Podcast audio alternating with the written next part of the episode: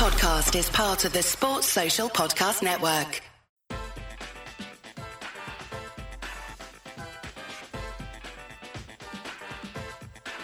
Hello, everyone, and thank you very much for tuning in to another episode of the Glasgow's Green podcast, aka Gig Pod. I'm Stevie, and on the day Scotland officially gets a roadmap out of lockdown to look ahead to the future, on this particular show, we'll be looking back at previous particular games against Rangers in the lead up to Sunday's clash, which has been billed as a dead rubber. Now, we're going to speak about four dead rubbers today within the next half hour for you. And joining me to do so is Reidzo himself, who turned 40 last week. John, how was your birthday?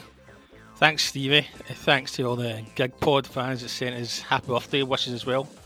Uh, it was fine. I got a sensational cake, as I'm sure the Gig Pod Twitter followers or no, and uh, I drank copious amounts of beer as well. So it was a good old day. Are you back in the beer as well? You know, is it is, is the cider being chopped? Yes, I'm drinking uh, Cools now, mostly if any, if any of that wonderful company want to uh, send us any great, great uh, beer that we'll gladly uh, plug. Did you get any new comics or a Wi-Fi upgrade, John? I got some uh, Jack Kirby comics, who's the, the king of comics. If, if there's any comics fans out there, I got some Jack Kirby comics. So there you go. But thank you for the wishes, and I'll give you your birthday wishes on Sunday's podcast. Thank you, brother. John, you have issues with Wi-Fi, as we know. Wi-Fi, however, wasn't invented in May 1995. Can you believe that? In May 1995, however, Celtic did beat Rangers 3-0 in one of the first dead rubbers we're going to talk about.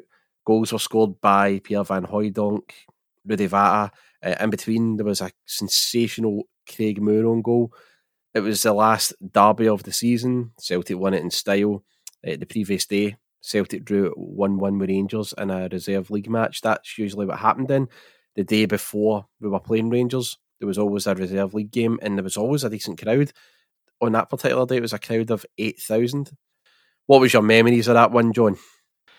Uh, just that it was a surprisingly emphatic win over Rangers. I mean, we didn't usually beat them like by three goals in the days.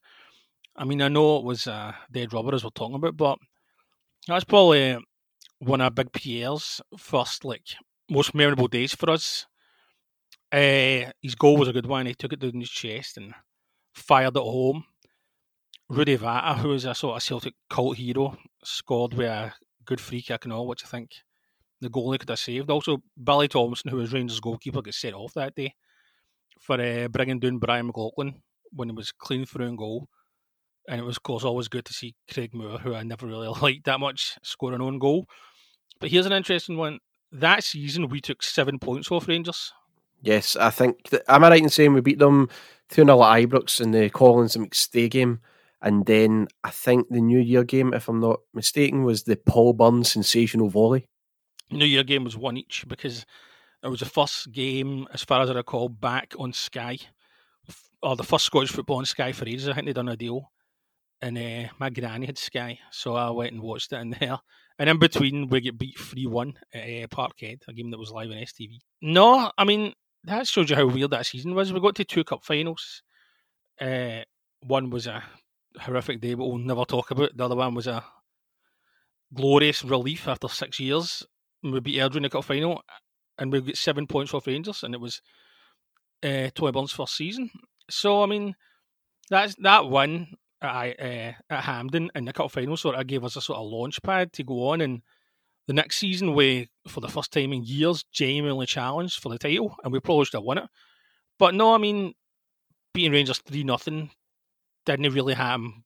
I mean, I'm it four years older than you, but so I was 14 when this game was played. You were 10. I mean, I know you were still a Celtic fan then, of course, but I mean, we didn't really like give Rangers a big beating like we did that day back then. So I think I had it on tape for years as well. I think I'll never watched it, but I, I mean, a 3 0 win never be sniffed at against Rangers. And interesting enough, the game wasn't sold out either, which I think showed that people were more interested in like the cup final because that game, of course, was a sellout. But no, that was a, a memorable win.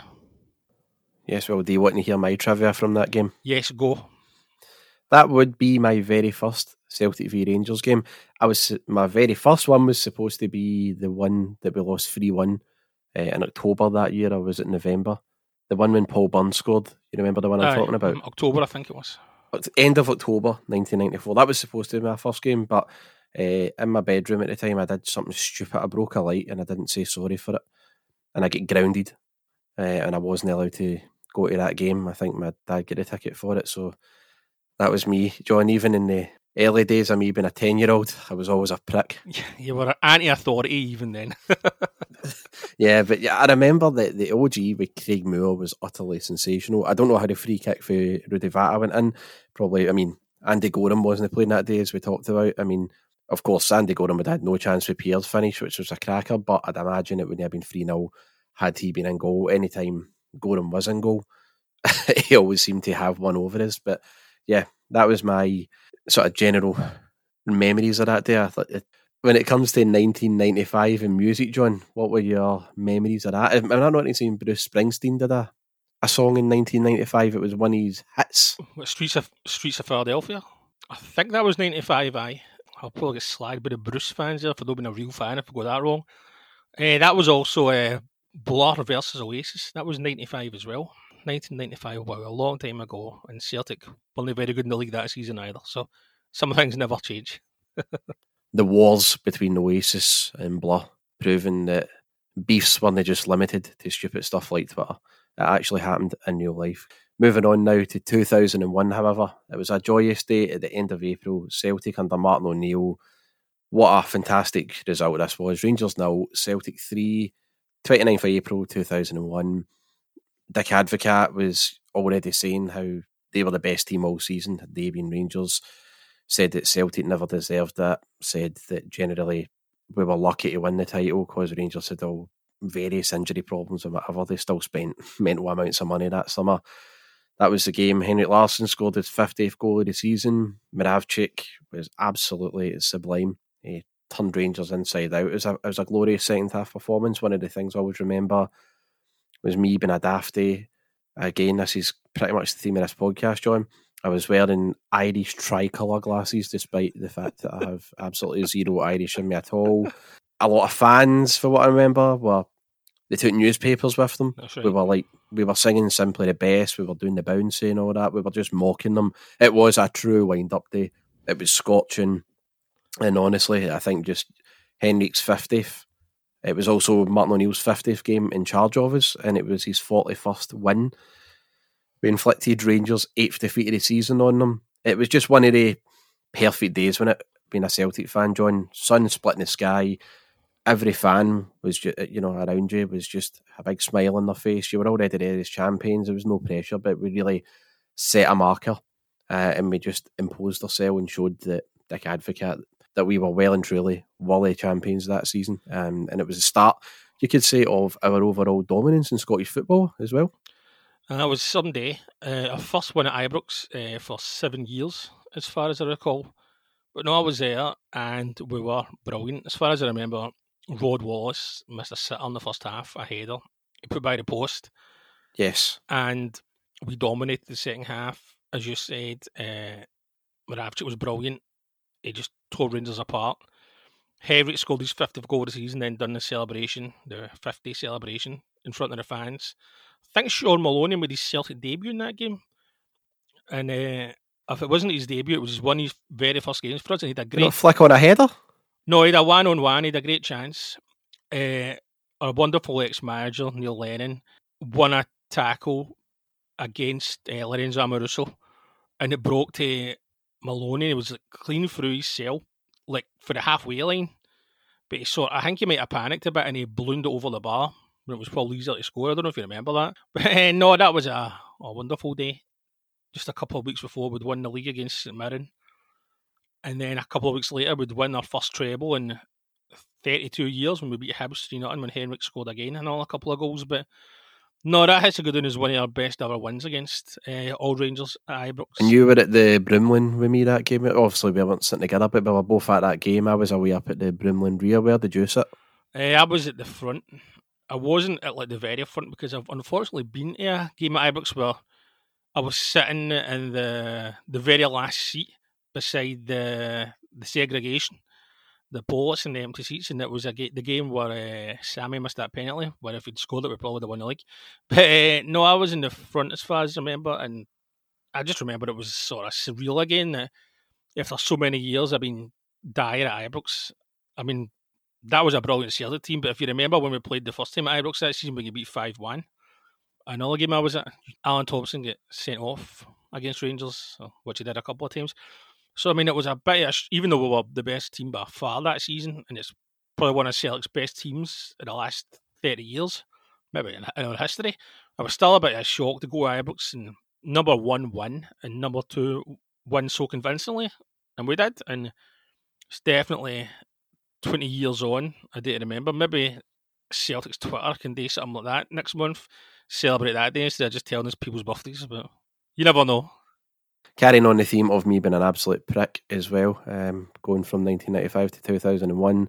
Back in the days when I was a teenager, they had a thing called Yahoo Chat had Glasgow Global Chat, where basically you used to go and just wind people up. It was essentially, you know, that generation's Twitter. On that particular day after that game, I remember just playing nothing but rebel music after it, and a moderator kicked me out um, after about 40 minutes and banned me for a week saying I wasn't allowed because it was uh, too sectarian. Anyway, John, but 2001 gave us Limp Bizkit's Rolling. I knew you were going to mention Limp Bizkit. Hold on a minute though. I went to see a load of dodgy heavy metal bands, and I still do. I've never seen Limp, I've never seen Limp Bizkit live, and you have. Frederick Durst, what a guy, legend. Back to Fred Durst. Did you have a red cap like Fred Durst used to have? I did, yes. I used to have a red New York Yankees hat like Fred Durst, and regrettably, sorry to say, I used to wear it back to front sometimes as well. well, Fred would appreciate it, so it's good enough for Fred, it's good enough for us. You can probably hear me dying embarrassment here, and I'm stuttering my way along this podcast. So I'm going to conveniently just move to 2004 to a game that John wants to talk about now. 2004 was a great year.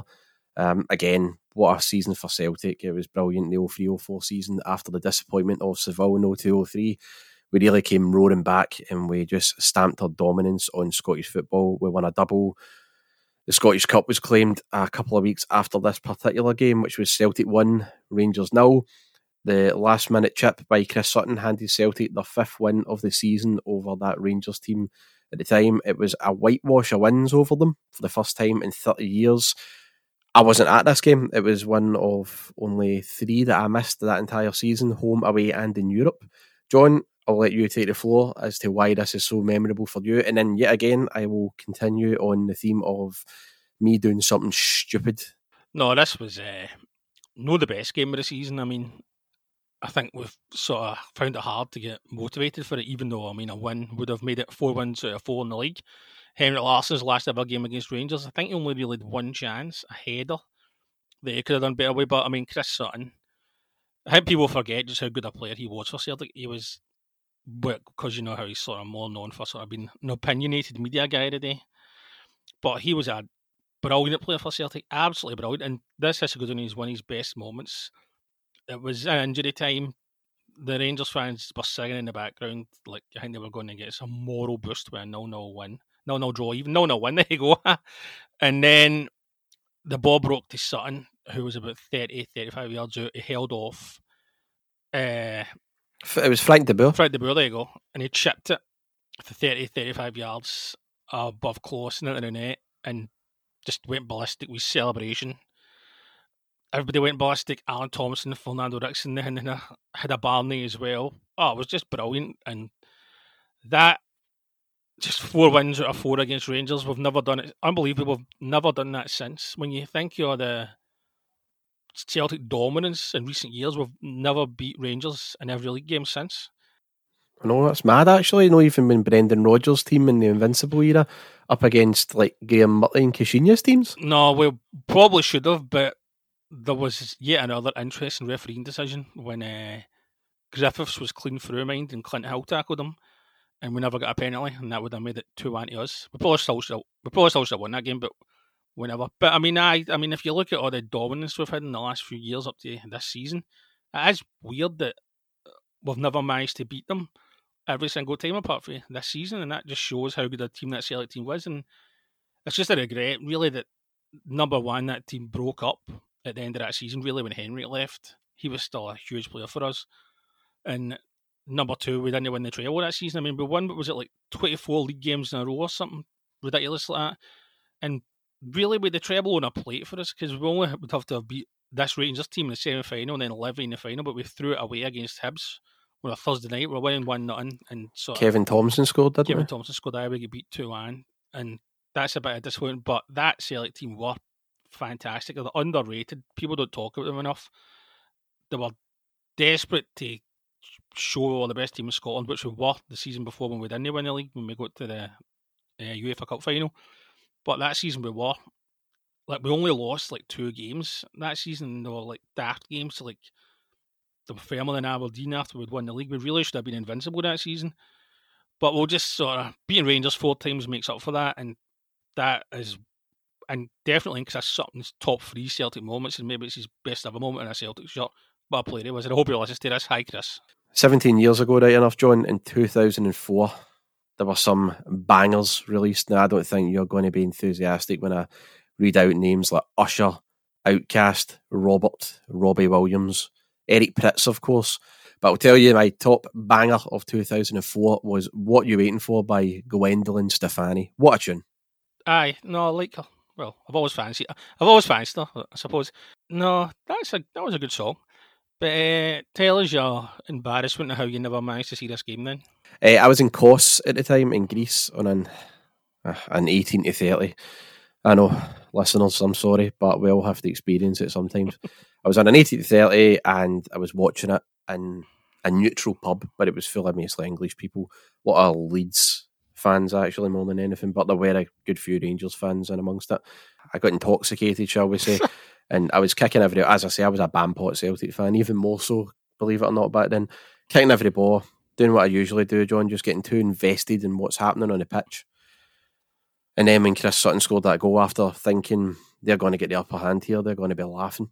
I remember just exploding with joy and screaming in their faces. It was like that guy at the weekend when uh, he ran right into Derek Adams, the ex Ross County Oh, manager, screamed in his face. I, that was me, just screaming and shouting and bawling in these guys' faces. Um, it, I probably should have for my behaviour get done in, but I didn't. and they guys, these guys weren't even Rangers fans. They were just neutral. No, no, no, no, no. There was the majority were neutral, but there was a few Rangers fans Oh, that was there screaming in their face. and how many and, other uh, Celtic fans were there? Just me and one other. And you didn't get a kick. I don't believe this. Didn't get a king. Aye. Look, my face is still nice and perfect. But no, uh, the manager or the barman said to me as soon as I was at the door, he uttered the memorable words and never come back. And that's when, and that was it. And uh, do you know what game I also missed that season as well? Was the Henrik one. The God, I forgot about it as well. The Scottish Cup one. No, I was back in time for that. The Henrik Dundee United one where he scored the two goals. At Tannadice. No, at Celtic Park was. Oh, his last ever league game, of course. I Yeah, I missed that. yeah. I was I was greeting watching that in a different pub. But that was a brilliant Celtic team and one that should be fondly remembered. I'll tell you it wasn't a brilliant Celtic team, John. The 93 94 team. And that is where we will finish this Dead Rubber theme podcast. 30th of April 1994. Rangers won, Celtic won. Celtic were barred from Ibrox because David Murray had a moan due to the damage uh, seats at the Broomloan. I think when we beat them 2 1, Brian O'Neill scored in the last minute. Aye. And that was it, really. We beat them 2 1. Celtic fans went mental, broke a few seats. David Murray said that Celtic should pay for it. Celtic said no, we shouldn't. And then David Murray and the Rangers hierarchy just went, oh well, you're bad." So a bit like me in a pub in Kos, Celtic fans got the widespread treatment at Ibrox. However, one classic scene was the Celtic fan who flew a plane over the ground with a banner "Hail, hail, the Celts are here." Back in 1994, you didn't really see that much, and it was quite a sight, wasn't it? It was, aye. And uh, in contrast, as you said, to that last Celtic team that was brilliant, this Celtic team wasn't. And I went to a lot of games that season. Lucky me, and we weren't really very good at all. It was Lou Macari's only season as manager. And as you said, we did actually win at Ibrox uh, 2 1, thanks to Alistair Maxwell, Brian Neal's last minute goal. But uh, no, that was uh, one of the few rare moments of uh, happiness that season, that playing, I suppose. And of course, the goal that John Collins scored in this game. it was when John Collins scored that free kick. It was like Predator mania. I remember it because then everybody seemed to just talk about those particular football bits that he wore, how he was able to bend it into the top corner, and it just became synonymous with Celtic that any time we get a free kick and Collins was over it. I mean, everybody just used to be so excited about what the result was going to be, even though since then we've had far better free kick takers. And for all his ability with set pieces, John Collins never scored a lot of free kicks for what you would think. He didn't, but he did in our next visit to Ibrox when uh, we went 2 nothing. He scored a free kick. It, it wasn't as good as this free kick, but it was still a, a very good goal. Okay, so this is a low point for Celtic this season, and this season, as we've said ad nauseum on here, has been an embarrassment. But back then, Celtic weren't even finishing second. I think we finished maybe fourth in the league that season, third or fourth. And I mean, nearly every season was over by like January. The only thing we had to play for was like a sort of we'll see you next season Rangers after we beat them. You know that we're going to have to end Sunday, but uh, we've still got the Scottish Cup, of course that was a really poor Celtic team, and, and like they they did show good fighting spirit though, because it couldn't have been easy to go to Ibrox with no fans, and which was, wasn't a good team. They somehow managed to knuckle down and get a point, and we probably could have won. I think Rangers equalised. There was only like ten minutes to go, and it was a. It was heavily deflected as well. Eye. So I mean, that was another dead rubber, and really that was sort of Lou Macari's last sort of major game as Celtic manager, and he was sacked in the summer, and Tommy Burns took over. But no, I mean, I'll always be remembered for that playing, for us not having any fans, and of course John Collins' goal, which is probably his best ever Celtic goal. To that point, it was the bookies offered the highest odds difference ever in uh, favour of Rangers, which is understandable, but it was official. That was like the game where it was like one of the highest odds ever for them. I remember back then, like they done a thing where uh, it was a bookies, and they had like because Rangers were so miles ahead. Uh, it was like who's going to win the league if Rangers won in it, and we weren't even the favourites. Aberdeen were the favourites. So that shows that Celtic really were no much cop at all in the early nineties. I know everybody always says, "Oh, remember the early nineties." Aye, it was rubbish, and we don't want to repeat it. What is your nineteen ninety four facts then, Stevie? Well, my 1994 facts is one that's going to embarrass you, John, because it turns out that one of the top hits of 1994 was indeed Streets of Philadelphia by Bruce oh, Springsteen. 94? You are not the fan I thought you were. You're a disgrace, you're a fraud, you're a phony. Ah, apologies to the Bruce Army out there. I was sure it was 95. Well, he, he won. Maybe he won the Oscar in 95 for it. Like, Although there was also Bon Jovi Always and Bobby Brown, who can play that game. Great guy, him. Weirdly enough, I watched a film the other day that John Bon Jovi wrote the song "Always" for, and he didn't like the film, and he wouldn't let them use the, wouldn't let them use the song. Romeo was bleeding with Gary Oldman. I don't know if Gary Oldman and Lena Olin. Lena Olin, I she was superb. But uh, I watched that the other day, and interestingly enough, John Bon Jovi wrote the song, and then he didn't like the film, and he wouldn't let them use it.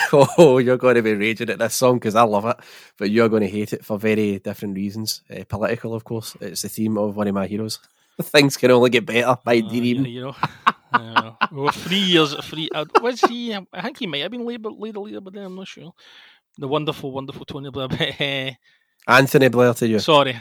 One of the greats. Great no, guy. also uh, getting away for the uh, turning this into a political podcast because I know that a lot of the listeners are going to be turning off at that point. Can I just say that there was a crowd of 13,000 at the old Celtic Park watching a reserve game on the Saturday while the first team were playing at Ibrox and, and drawn. The reserve team won 3 1 against Rangers reserves. Uh, again, I remember, just like all these dead rubber games we've talked about, one of the things, John, is the weather was scorching, splitting the sky.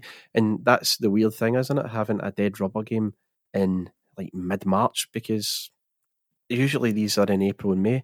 But due to our stupidity this season, it's this early in the season where we've still got you know, what, six more games to go, isn't it, after this? We've got two dead rubbers, unbelievable. I think that's the first time that's ever happened. I mean, I suppose, like, in that game in the Invincible season where we drew with them, that was, like, technically a dead rubber because we were so many points ahead of them, but we had to win the league.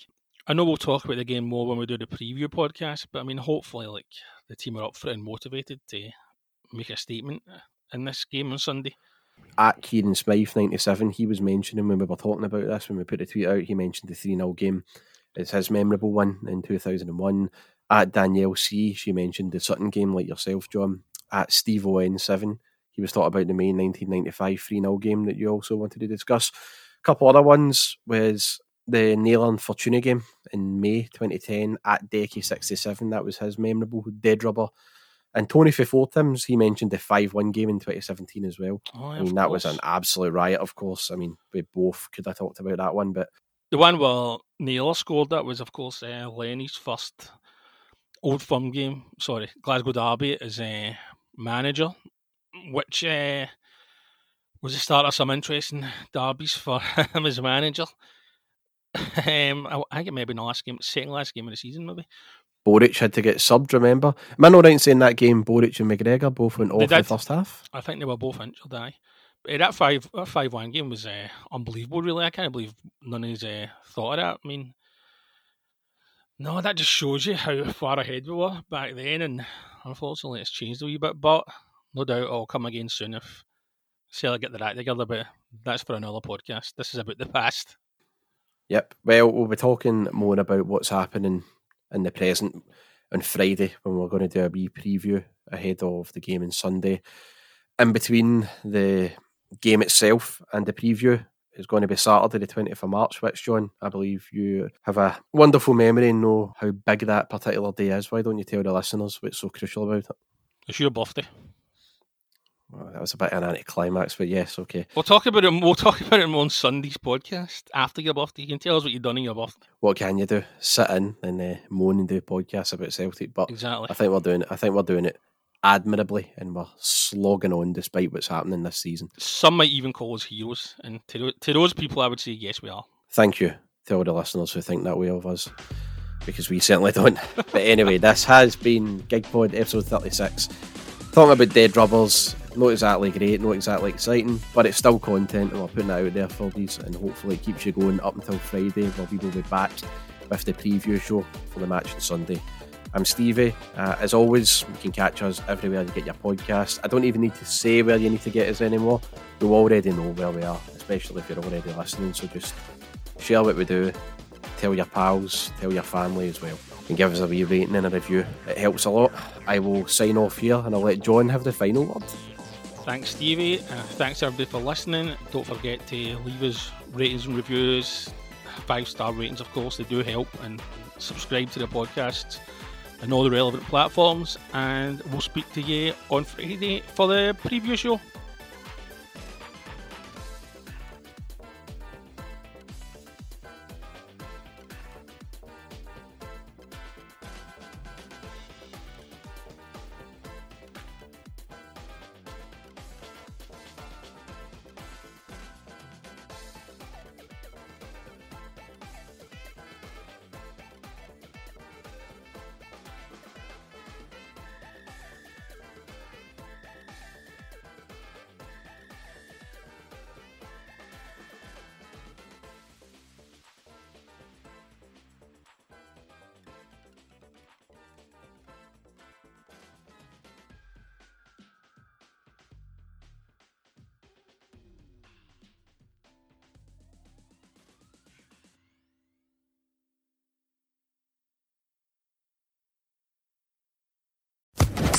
Social Podcast Network.